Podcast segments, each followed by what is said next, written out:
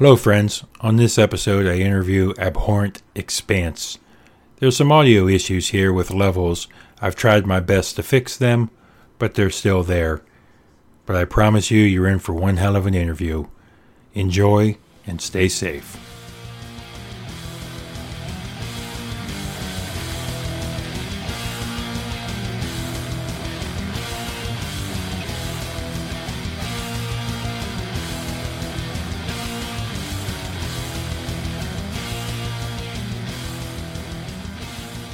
Welcome to another Nine Circles audio thing. As always, I'm your host, Buke.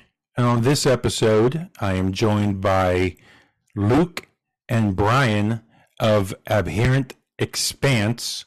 And they just released their albums Gateway, Gateways to Resplendence. Luke and Brian, how are you guys doing today? Real good. Doing Brian? great. Thanks for having us.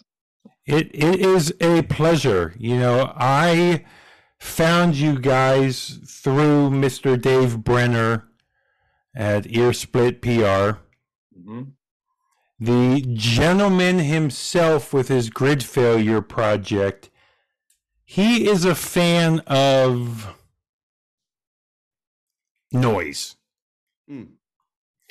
Noise. Uh, throwing a guitar and a piano and a any other instrument, even a triangle, fucking down the flight of stairs, is not enough. It's that's that that's too easy for him. Mm. But he he said, check out these guys. I I checked you out, and I tell you what, people are probably coming into this interview maybe familiar, maybe not familiar with you guys, but I'm telling you, people, all the fans around the world who listen to all these episodes, you must check out this album because it is the greatest metal live jam session I've ever heard. Because the cool thing about this album, it was all recorded in one day in 2020 in October, right? Mhm. Yep. Is that how you guys have have always done things, Luke? Yeah, I mean, there was. It is an improvised music record, but we did discuss uh, sort of some kind of like frameworks that we wanted to work that we wanted to work out together.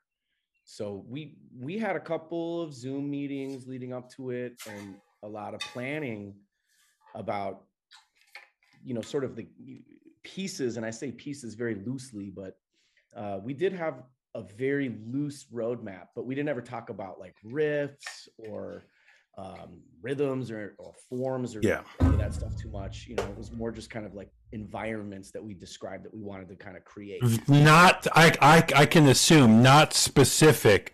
And again, I, I, I forgot to mention Luke vocals, electric and acoustic guitars. Brian here, electric and acoustic basses and organ pedals. Um, I have to say, I have to say organ pedals because that's what the note says. yeah Yeah, there's one uh, invasive insectoid horror thoughts is the track where the organ pedals come into play where uh, we had a that's probably the most involved in terms of studio construction uh, where all four of us improvised together in the style of uh, some contemporary classical pieces by Karlheinz Stockhausen, focusing more on timbre than pitch content. And we all improvised together, and then we listened back to that in headphones and improvised over the first layer. And then for the third layer, uh, Eric and I were on these keyboards. I was playing organ pedals on the floor with my hands, and Eric was on some really crazy 80s synthesizers. And we were conceived of that as just kind of putting some icing on the cake on the top, some very sparse little additions. And that ended up, we just liked how much space there was in that track. We made that the primary track and then added in little skittery bits from the first couple of layers instead. You know what? It's for the. If I forgot to mention it, also, two of you gentlemen are from Chi- Chicago. You said the others are from Minneapolis, right? Mhm. Okay. Um, I say that because we have a couple staff members who live in Chicago. So Oh, nice. uh, if you guys will be doing shows, and we'll get to that later, I know they will be all, all about this. Cool. Um, you know what? It's the cool thing is about that description, Brian, is that this this sounds like it's almost kind of follow me here. It's a little stretch, but it's kind of like an audible MythBusters you're doing, like like in in the sense where you have it in your head this endpoint you want to get to, but we're gonna try all these different ways and things to get there. You know, may need a little work, Yeah. but the end product is going to be badass once it happens. Yeah, that's the hope. Yeah. Now, you know, most bands would say you guys are crazy for this, or, you know, I'm not one to hold back punches. A lot of people could say, man, this just sounds like a jumbled mess. Mhm. what what do you and i i love you know you you you said mm-hmm, with a, a little both you guys smirked and you had a little smile on your face what would you guys say though to those people aside from what what, i would say don't listen but but what do you say to people who are like man this is just a mess of noise like are they hearing it wrong I don't think there's any right or wrong way to hear it.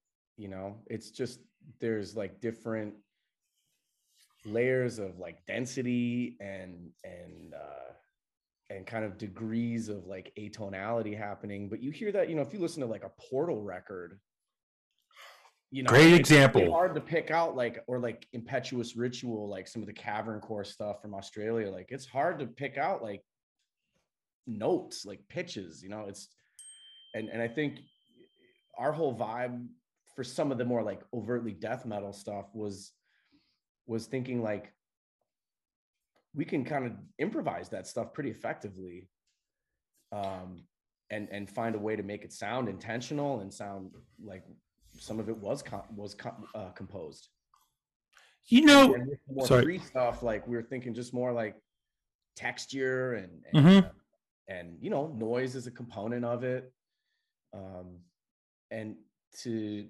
allow things to sort of unfold you know we all have we all come from an improvising background from you know jazz and world music and uh, contemporary classical stuff and we're all interested in a lot of different musics and we kind of wanted to have all of that be in play with this project but having it be like an extreme metal band you know at first blush. You know, as I started going through, and I've picked up my interviewing a hundredfold with the pandemic because of my health issues and being, as I jokingly say all the time, sloth from the Goonies, being immune compromised. Um, I'm pretty much locked here and home. oh man Um,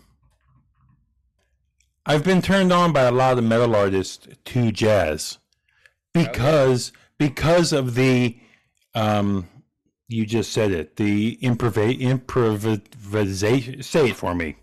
How it's Yeah. improvised. yeah man And that it and when you sit and you listen and you hear somebody doing something and then the next guy just plays off of that, that is so amazing and so the I didn't realize it at first, but the skill to as it's going to pick up on it. You know, we you know, I asked you guys starting this um this is going to be a little stretch, but I asked you guys if you guys were baseball fans the other day.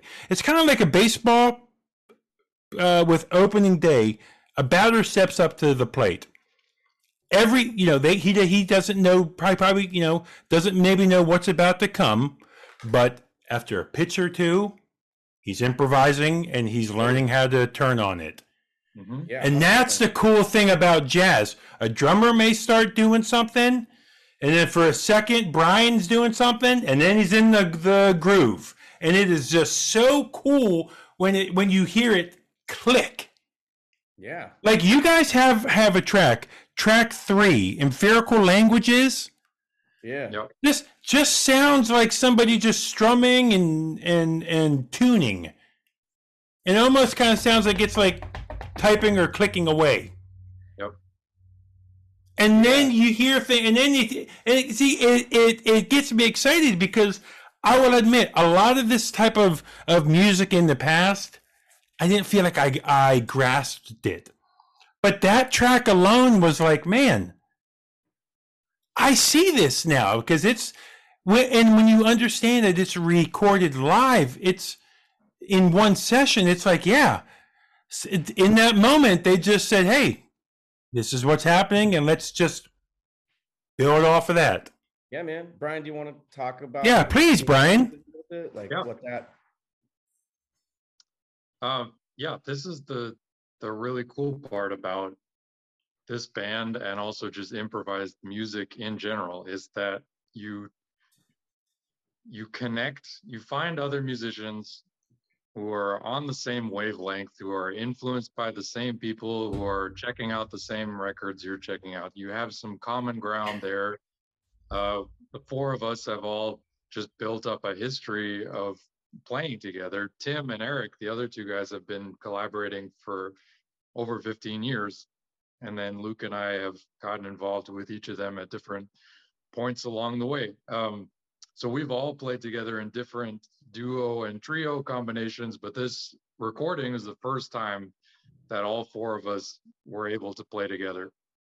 And that alone was super exciting for me to just come into the studio with these guys that I all admired on such a deep level and had worked with all of them separately, but then to bring the whole thing together was amazing. So when you're in that position where you have musicians who you trust innately and you're really excited for what they're going to bring to the table, um, you can riff off of each other and come up with some really fascinating and rewarding music.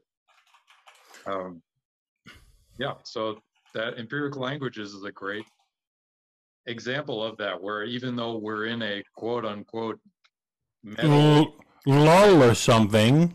Yeah, exactly. Like we're just going to play together, and whatever shapes come out of that, like we get some drastically different sounds over the course of this record, starting from the same place, just because everyone involved um, has access to a spectrum of different music that they're familiar with and really love deeply.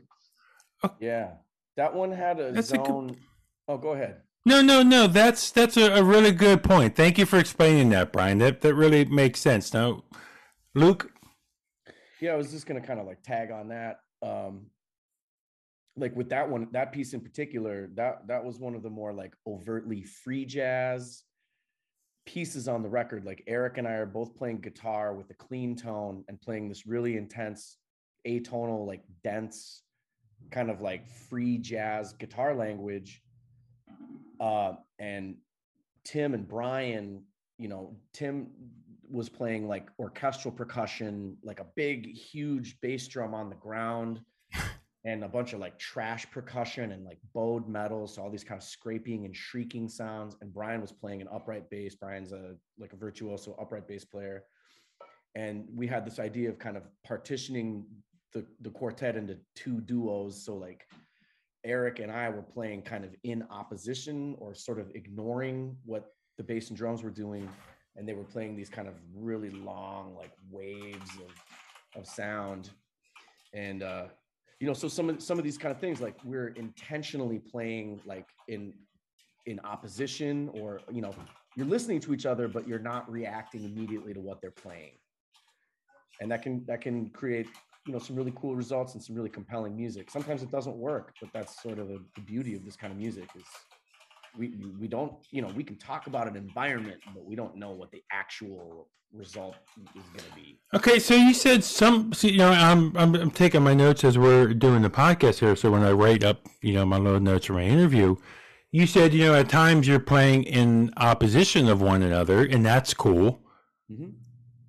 What's the opposite of that? Is it just playing in unison with each That's other? question. That's a really good question. Yeah, there's a there's a guy.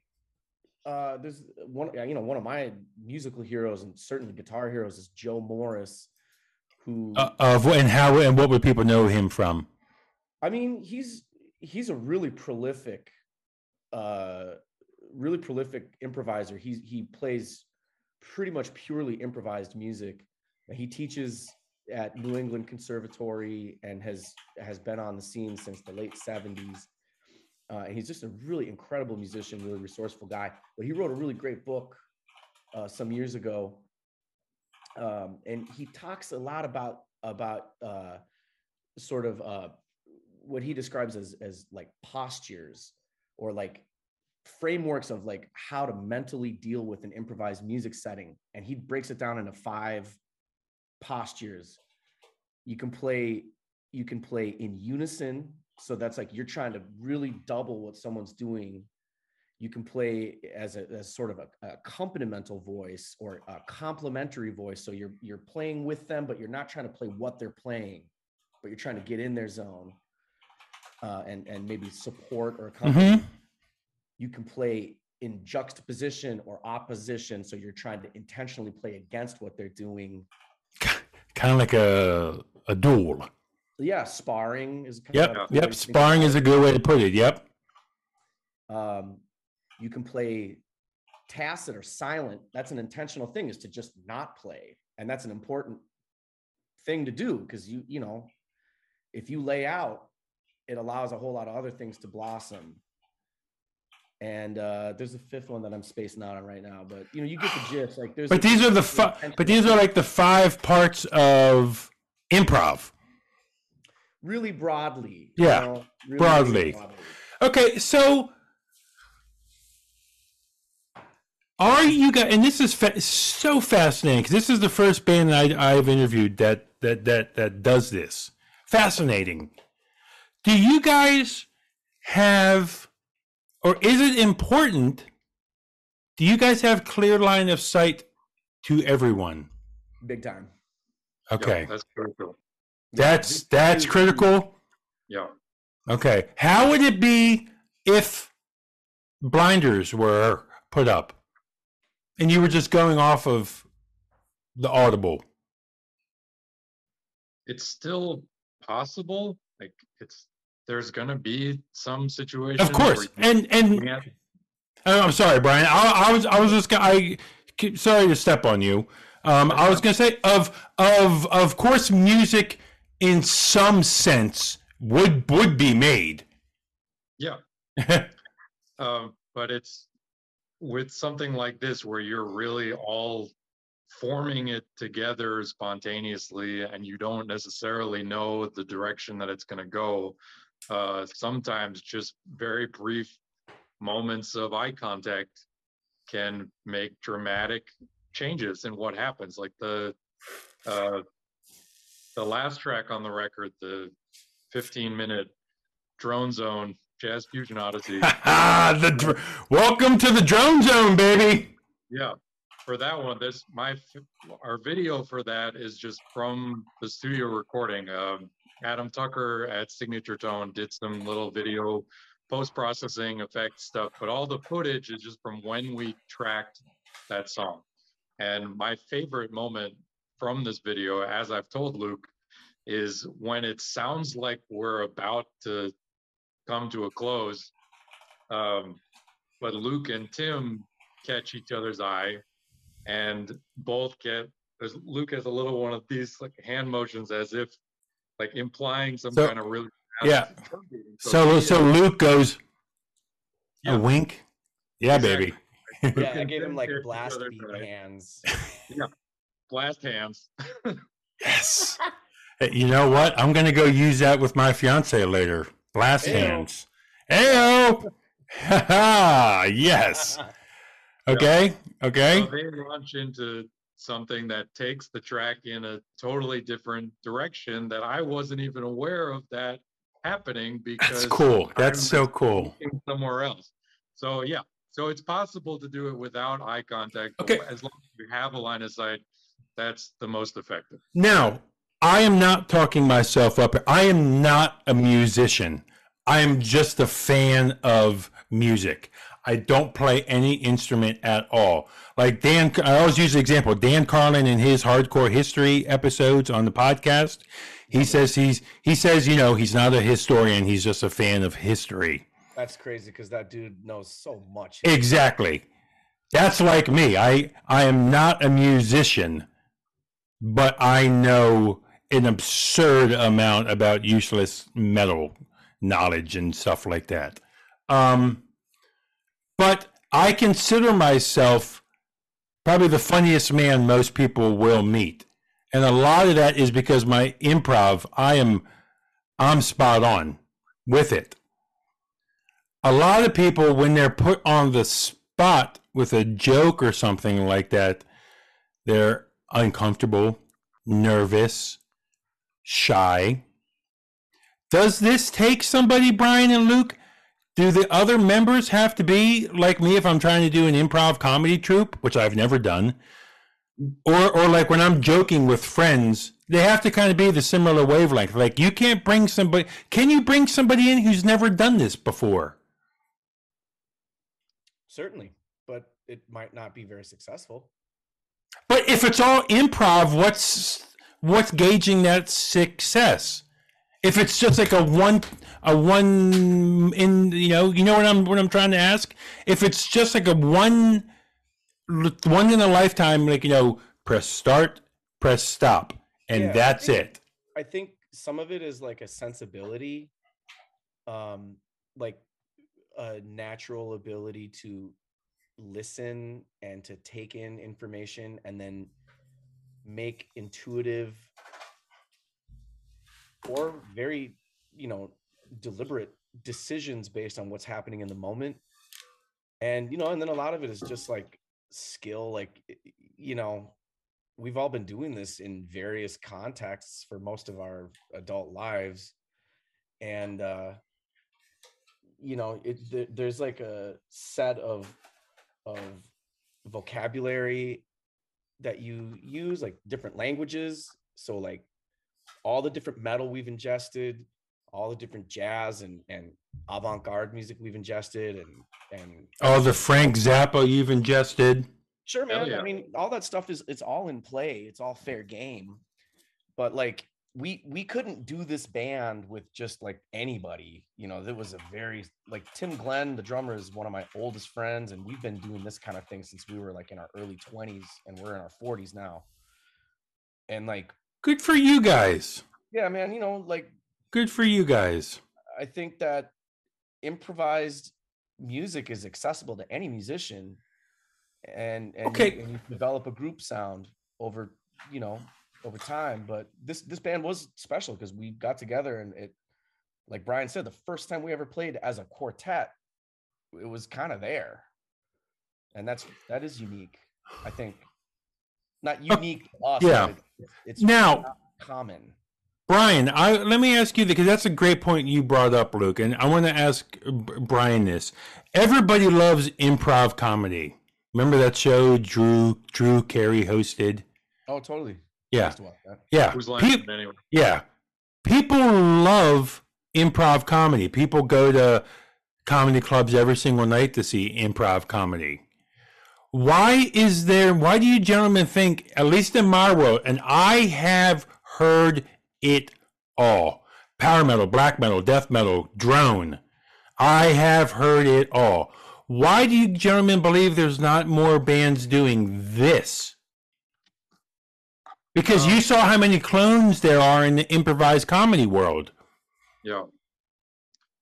In this is gonna sound strange, uh, but in its own way, the metal world is also extremely conservative. Hmm. And people have expectations about things staying in one time signature or staying at one tempo and the relative instrumentation you're going to play this riff a couple times and then the drums are going to start doing more double bass stuff it's like there's even though the music itself is deeply inaccessible to someone who is not familiar with metal um, once you get into it once you become familiar with the styles and the tropes um, if you start to really deconstruct that in the way that we're doing, people have a really hard time with that. Um, and we we spent several months um, reaching out to different metal labels about putting this record out, and a lot of them said, "Yeah, if you just like all these metal parts are really cool. If you just took out all the improvising, we'd love to put that up. That's the point. But that's the point. Yeah, you're missing. It's like saying that's like saying, yeah, I'll hire you as our pizza chef, but you know what? Don't use cheese and pepperonis. Exactly. Yeah. Yeah. Don't do the one thing that makes your band unique, and then we'd be happy to sign you. But you know what? It is so glad you mentioned that, Brian. About I love the term metalheads being conservative in the sense about change, too. You see it so often, like my poster over my shoulder here, my my Opeth poster. My God, they my favorite band. They were lambasted when they switched to their '70s prog sound. To a lot of people in the metal community when it's just recently when Blood Incantation released Timewave Zero. Yeah. And th- and I just interviewed those guys. They did that because they wanted to, but they were blasted by people. People thought that they were pulling the wool over their eyes, saying, "No, this can't. This can't be the real release." hmm because it's so far from what the mold is, Yeah. Which I is weird to me. Oh, sorry. Go ahead, please. Oh, I was gonna say I think it's awesome because I, I mean one of the things that is so attractive about this world, like the the the world of like extreme metal and all of its all of its different streams is that it's subversive and that you're trying to upend something and playing with people's expectations and like you know everybody likes this idea not everybody but you know it gets more celebrated nowadays where there's like this kind of hybridization happening like hey here's a here's Melodic death metal black album. yeah yeah like you know you know black and doom or like funeral you know like death doom Funeral power metal. Yeah, yeah, yeah. and you know and and like you know like blackened rock and roll like so like we you know there's an appetite for a certain degree of as brian likes to say you got x and my y like kind of mixing of things but um you know you start to get a little bit farther afield um and and you're going to start losing people but then you might actually gain some people from another world you know, Hmm. like Deathspell Omega is one of my favorite bands, and you know they have some like really like symphonic, like orchestral percussion moments, and they're bringing in like strings and brass and like, or like Sunn is a really good example where it's like it's like doom metal without the payoff, without the payoff of like big drum moments. Yeah, we have to talk about that.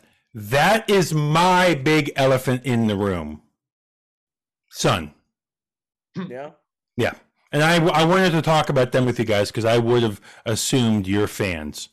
oh hell yeah, I have. Sunn is the only band I bought a CD on a recommendation at Tower Records many years ago. That the gentleman said, "Oh yeah, this new album came out. Give it a recommendation." I bought it. Ten minutes later, driving down the road, I took it out of my CD player and out of my S10 and chucked it out the window. no, no lie. Only, only, uh, only, only only, only CD I've ever done that with. I was flip. I was flipping through my CDs the other day, and I found like a Dixie Chick CD. Like I still have like Dixie. I didn't. I didn't throw Dixie Chicks out the window. Sunn got the fucking toss. Damn. But let me look up which which one it is. But the the thing about Sunn, okay, that I can and you guys please help me here. Okay, I'm I'm I'm going on metal this metal archives here. Mhm. Okay, which which for example, you guys are too improv for even metal archives. Do you We'll do you there. know that? They'll come around. Yes, yes they will. And today's the fucking day it starts. Yeah, yeah. okay, I'm looking here. It would have been okay. It was their White One album, Yeah. White One or White Two, one of those. Yeah. I took it and I threw it out the window. And since then, I have tried numerous times, and I still can't grasp a simple boom, and it just like to some people it's orgasmic, but to me, I'm like, oh, like Jesus, get to the point already. Yeah. That's kind So- of the beauty of it, though. Is, is Okay, like- but but why? Of course, beauty's in the eye of the beholder or the listener. But why is that beautiful to you, gentlemen? Um, intensity is something that we all crave from metal records. Of course, it's the main reason why we're all metalheads. And the way there's just that band is a great example that there is a spectrum of different ways to achieve that. And so you can get the like if you separate it into different parameters, if it's volume, if it's tempo, if it's distortion, intensity, drumming, the complex drum patterns, they're just putting all their eggs in one basket. They're going fully into the distortion and volume component, making that as extreme as possible and just leaving everything else by the wayside and leaning into that fully. Um, so yeah, I don't um there's just context. I it's rare. I do like the band a lot. It's very rare that I would sit down and listen to one of those records. But if I am, if I get that into my head, like, oh, for whatever reason, I'm really craving this Sunn thing right now, then nothing else is gonna fill that for me. I, yeah, I- it's not it's not something you want to have on in the car where it's just making you more anxious about everything else that's already happening. But yeah, in a more meditative context, I think it's extremely effective. I think that like yeah, to piggyback on that, like d- under the sort of kind of broad umbrella of just difficulty, like there's you know there's a lot of difficulty in sitting through a Portal record. there is, there is. through like you know fuck man, even like a Mortician record, like it requires a certain uh commitment and and I guess like buy-in from the listener and Sunn is is doing that you know it requires a buy-in and and but it's more because like there isn't like the quick you know payoff like you don't have that like money shot from those guys you know for a long time and Does it ever come?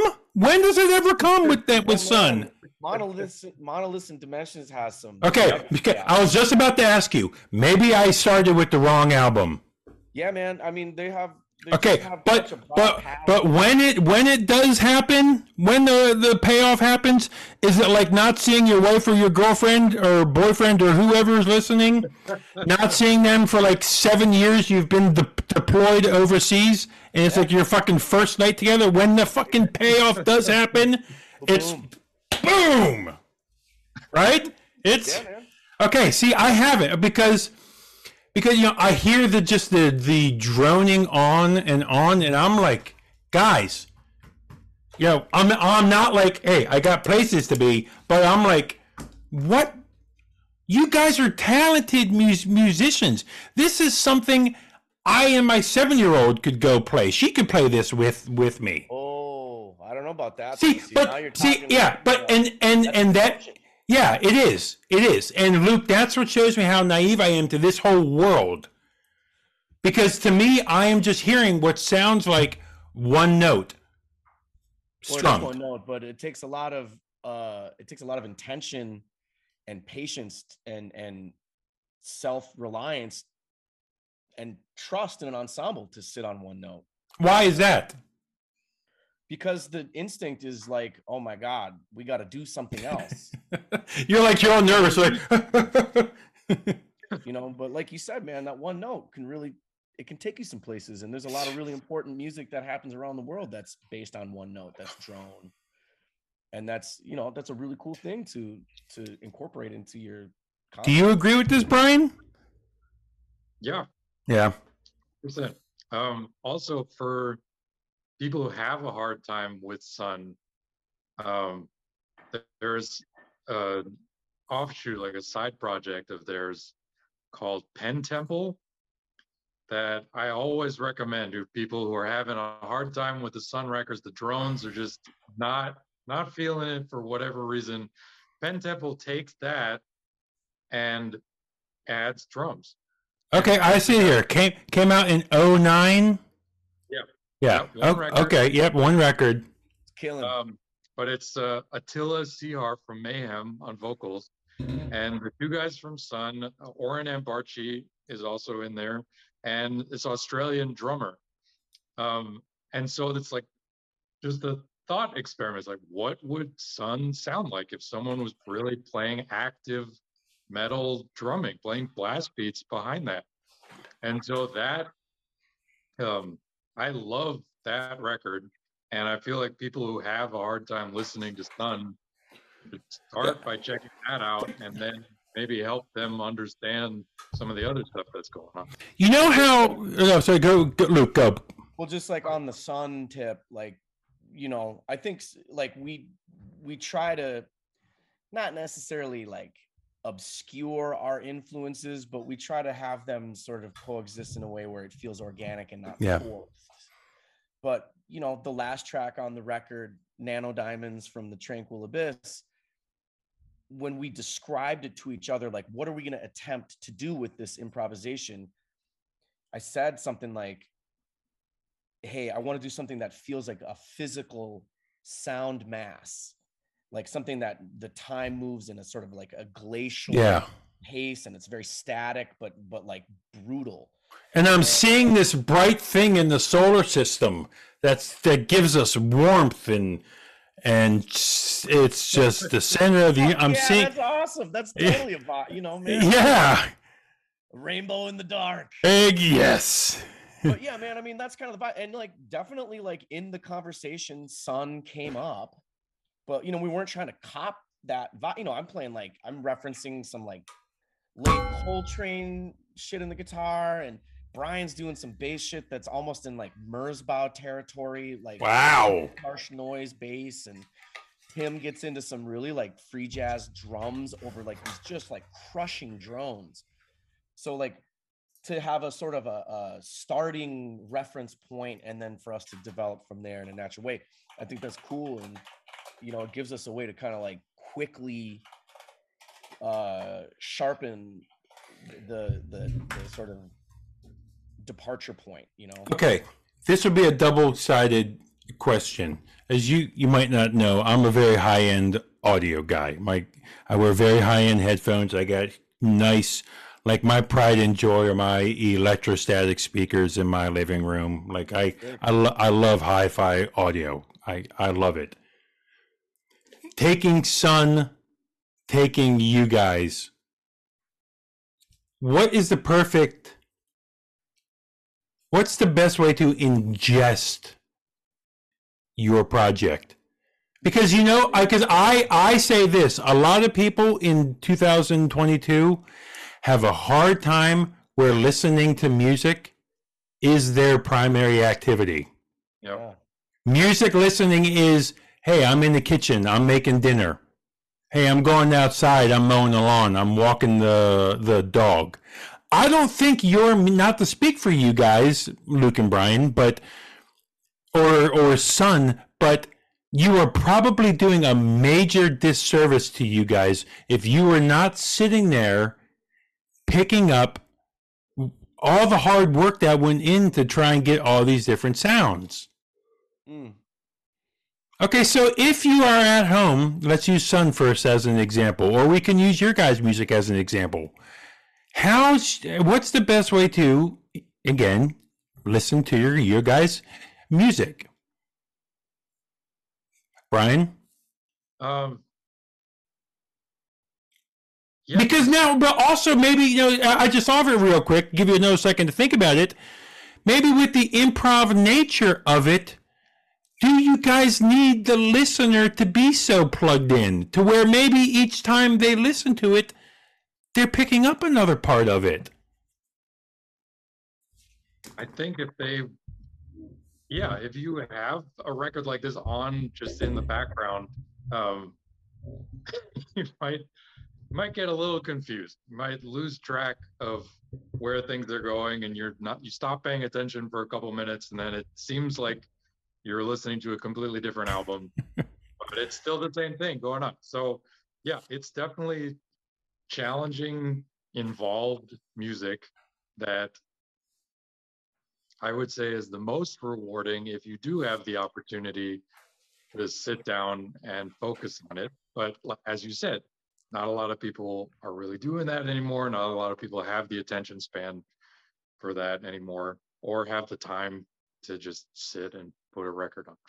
So, um, yeah, I think it comes more naturally to people who are already checking out a lot of improvised music and they're used to expecting that where they know that this record there's going to be a lot of really complex combinations of sounds and tempos and rhythms going on and so they expect that they're going to have to invest time to listen to this so it um i don't know we're trying to appeal to a wide audience of people who could potentially be interested in different elements of what's happening, even if they're not um, 100% on board with the final product, with all of those things. Like they really come from a free jazz side, but it's too much distortion, or they come from the metal side, but it's too avant garde and weird.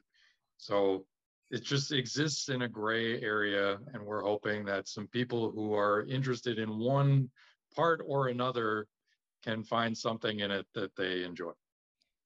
Yeah, man. And like we know so many people, like Brian and I are fairly active in like the jazz and and experimental music scene in Chicago. And we got a lot of colleagues in the jazz side that are like asking us about metal recommendations. They're curious about it mm-hmm. and they want to get deeper into it.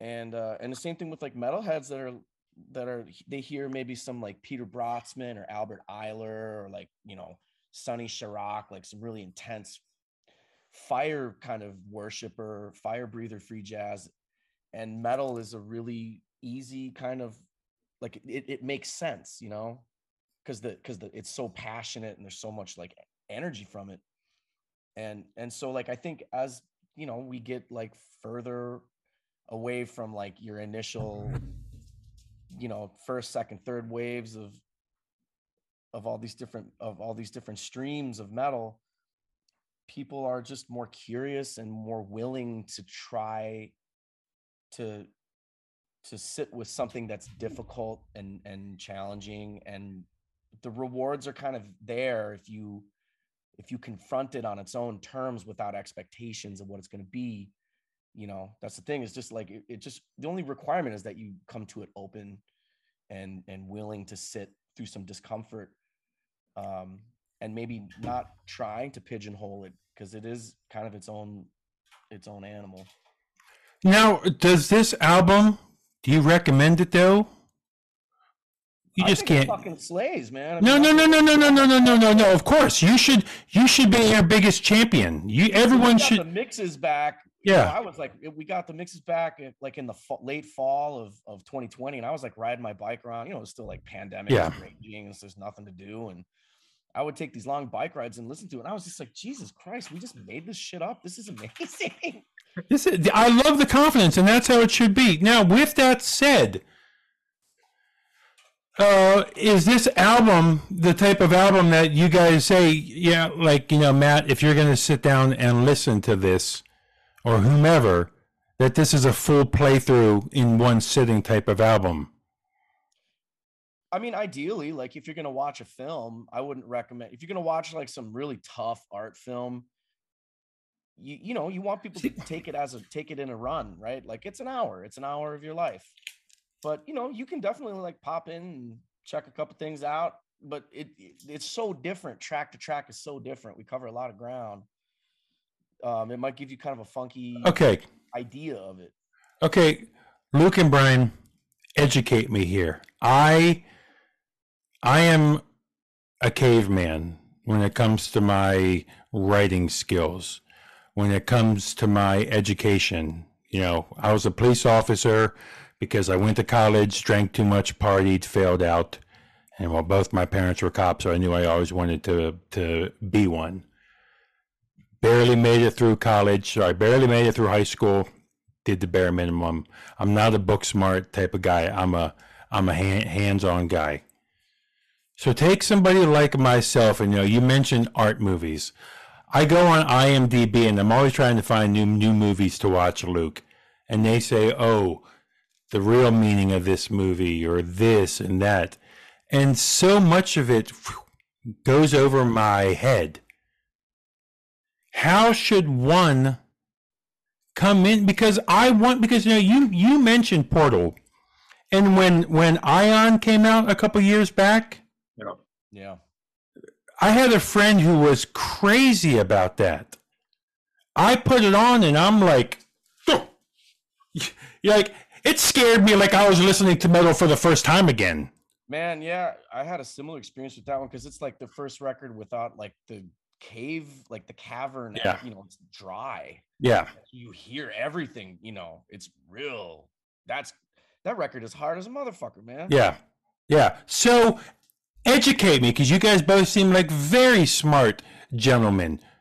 How do you guys recommend somebody who's not into this get into this? How do you listen? How do you what is there a simple way to listen for for should I say like hey let me listen to Brian's bass work let me, let, let me just listen for the bass and let me hear what the bass is doing don't try and overload my simple caveman mind I think you're already kind of saying it, man. Like, you know, first of all, you know, I I don't think anybody should ever talk down to, or or you know, I don't know, man. Like, don't d- like never like doubt your own intelligence. your No, I, I, I just don't, don't, I, I have the feeling with a lot of things in life is that I want to experience it all. Yeah, I want to, I want to see what everybody else finds enjoyment in. hell yeah. Of course, I couldn't do drugs for my whole career, but people love smoking pot. If I could go smoke pot and see what that's all about, hey, why not? Um, if um, if if I could safely, and I know I wouldn't die. Of course, it's not a guarantee. You know, tomorrow's not a guarantee. People love skydiving. I want to see what skydiving's about. It's why, like I brought up that Sunn example, it's like they have such a huge following. I want to know what am I missing and what am I not getting. Yeah, well, if I could, you know, I think I maybe could say something real quick about this. Um, you can kind of zoom in and out between like the real specific, like micro detail and the macro totality of the whole thing. So, like, you know, and I would say this to anybody listening to any kind of like improvised music, you know, listen to the whole, like, to almost kind of relax your ears. Like, you know, if, if you go and like, you're looking at like a, a big painting right? If I'm gonna look at like some huge ass like Jackson Pollock painting, like you can stand back and look at the whole thing and get a and get a vibe from that, or you can walk and get real close up to it and look at the specific little like details of a of a little area of it. And with this kind of music, whether it's like in our situation where it's like an overtly like you know pretty hard ass metal zone, or you know some like 70s art ensemble of Chicago, you know, free jazz shit or or experimental music, you can listen to an individual voice. You can you can listen to a couple like, hey, what are the bass and drums like? How are they interacting, or how are the guitars interacting, or what's happening with this one arc? Like, is there like some? Is this like I've been paying attention to just the bass for a long time? Like, where's where's that gonna go? Okay. go back, zoom out, right, and try to get the big picture. And you know, it's so intensely subjective. Like you brought up the movie analogy, like we don't have, um, there isn't like a point you're supposed to get. You know, like there's all this like nerd shit that we talk about, like, oh yeah, we're gonna do these interaction postures and blah blah blah, and or like this one piece is timed and time duos. But ultimately, like it's just an energy and a feeling and a vibe. So like, Yeah. it is very So maybe I'm looking for a, di- a a deeper meaning that's that's that's not fucking there. yeah, man, I think that's you know we don't. There is no. There is no like moment that that where you're going to be like Buke. Your mind's not going to be figuratively fucking blown here. It's just it's just improvised metal and just go into it with an open mind. Now, uh, Brian, do you have anything that to, to play off of that? And then I have another question to follow on this. Um, I know Luke was saying to approach the album, kind of sit down and listen to the whole thing. I'm all for that as well. But for people who are really new to this, like when there's something that I'm checking out that's really Yeah, okay, be me. You're me. You're a big guy. You're pale and pasty. Uh, okay, you know you like video games a little too much. Okay, you got a you got a crippling vinyl record addiction. You got heart failure. Go ahead. You're me. Um, sometimes when I get a record that is that indigestible, um, I do have to sit down and just put on a couple tracks and then turn it off and give it 20 minutes and do something else and then come back. Like I had to do that the first two or three times through the new Plebeian Grandstand record Wow. that is just so much density and intensity to the textures that they're pushing on that record that I had to turn it off after the first three or four songs. Like I can't fully process this right now. So for some people, for the initial listen, that might be easier. And then after they've done that, maybe if they decide to come back to it, it'll be easier for them to listen to the whole thing straight through. You know, maybe my my problem is upon first listen, if I'm turned off to it, Yep. it's almost like a first date. You had your chance. Yeah. If if if we go out on a date and we we're not matching, hey, I'm sorry. You had your chance, sweetheart. hmm Sorry. Sorry. And it's hard to go back. But again, I, I do it with so much because I like to be part of the collective mindset. Like when it, like for example, when an album is like unanimously album of the year. Yeah. I, I feel like man, I have to be I have to listen to this. I have to be not saying it has to be my album of the year, but I have to get it. And I am on record almost every episode probably saying I'm not a black metal guy. I despise black metal. Not for the meaning, as you're, you know, wearing a black metal shirt, Luke. Hmm We have a member on here, one of our, our guys who runs everything and started it, Chris Voss. Darkthrone is his favorite band. Yeah, man. It loves him. Yeah, loves them, loves them, love them. To me, the Dark Funeral, the Mayhem, the Emperor, all of them. You know, the Bosoms, all of them. I, I, I don't get it. I have tried. I have tried. I have tried. Yeah. But I, w- I will take the atmospheric stuff any day because I love the lou- the sound stage that it's presenting. So I'm not. I am. First impressions mean a lot to me. Okay. So uh, that's why I really appreciate you guys' answers on how to, you know, check this out as like a a newbie to improv improv metal. Yeah. I- I mean, the nature of the beast is is not gonna be for everybody, and and and we're cool with that. you know? Okay, now You I'm sorry, go ahead, Luke, sorry. Yeah, you know, just like trying to approach it with like a degree of of like willingness to try something, you know, to try and sit with it. Like, you know, we opened the record with like a a big like do me wash and then like an eight minute pummeling oh, it's pummeling. Oh, is it ever? You know, but there's still some like quirks in it, and then it and then it goes some really different directions after that.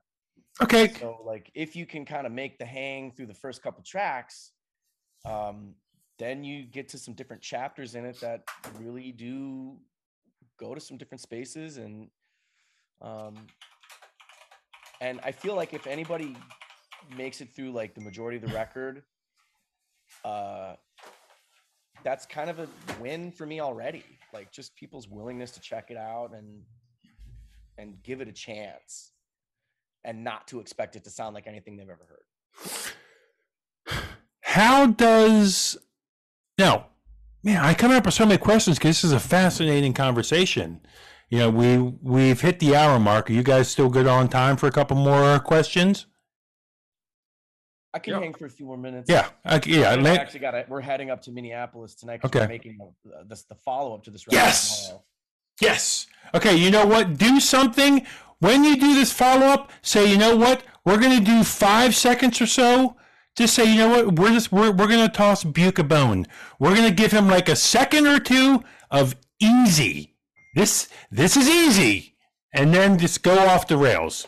But but we'll see about it, man. No problem. no fucking promises, but just say, hey, you know what, Buke? He did a great interview with us. Let's just give him, let's toss him a bone. Let's let's just give him a second, a second or two of real, like something easy metal, and then just fucking go back off the walls.